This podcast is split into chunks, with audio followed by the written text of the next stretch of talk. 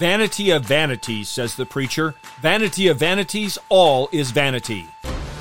All things are wearisome.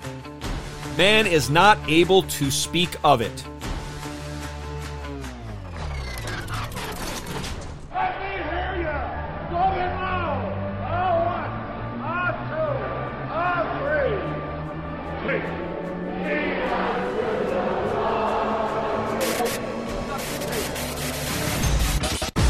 Welcome to In the Bullpen, Up and Ready, a ministry of developing contenders. The call has come. You need to get up and ready now.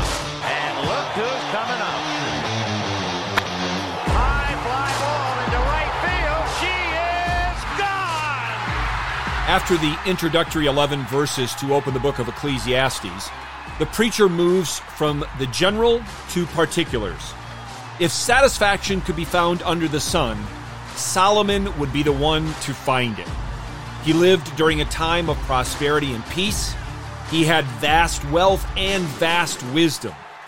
This gave him plenty of time and ability to think deeply about the big questions in life, to try and figure it all out.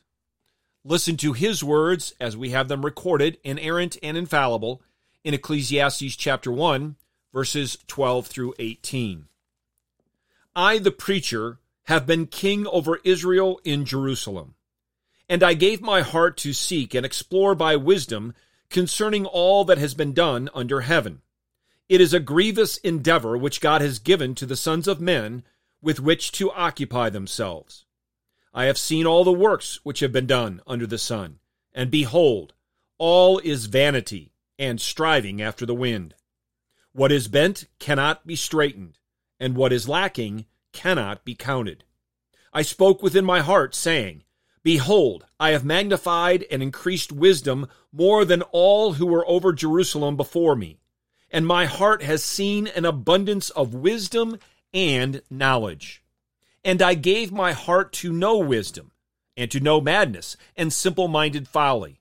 I came to know that this also is striving after the wind. Because in much wisdom there is much vexation, and whoever increases knowledge increases pain. The king set his mind, he gave his heart to seek and explore wisdom. He applied himself and his talents in all ways, using the fullness of the mind God gave him. He observed and sought wisdom and knowledge, madness and folly, and he found it all to be grievous, an affliction, vanity, and striving after the wind. It was troublesome, vexing, and painful.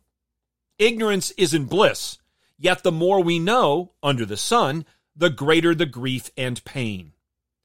The ultimate questions of life cannot even be asked properly, let alone answered, when we are considering all things under the sun. The more we know, the more we see evil, sorrow, and suffering. The more we know, the more we see our ignorance and incompetence. The more we analyze and contemplate under the sun, the more we say, Behold, all is vanity and striving after the wind. Verse 15 is key to this passage. It says, What is bent cannot be straightened, and what is lacking cannot be counted. We also read this in chapter 7, verse 13 of this book. See the work of God, for who is able to straighten what he has bent? God is sovereign, and man, individually and collectively, isn't in control. It is God who forms light and creates darkness, causes well being, and creates calamity. In Amos 3 6, we read, If a calamity occurs in a city, has not Yahweh done it?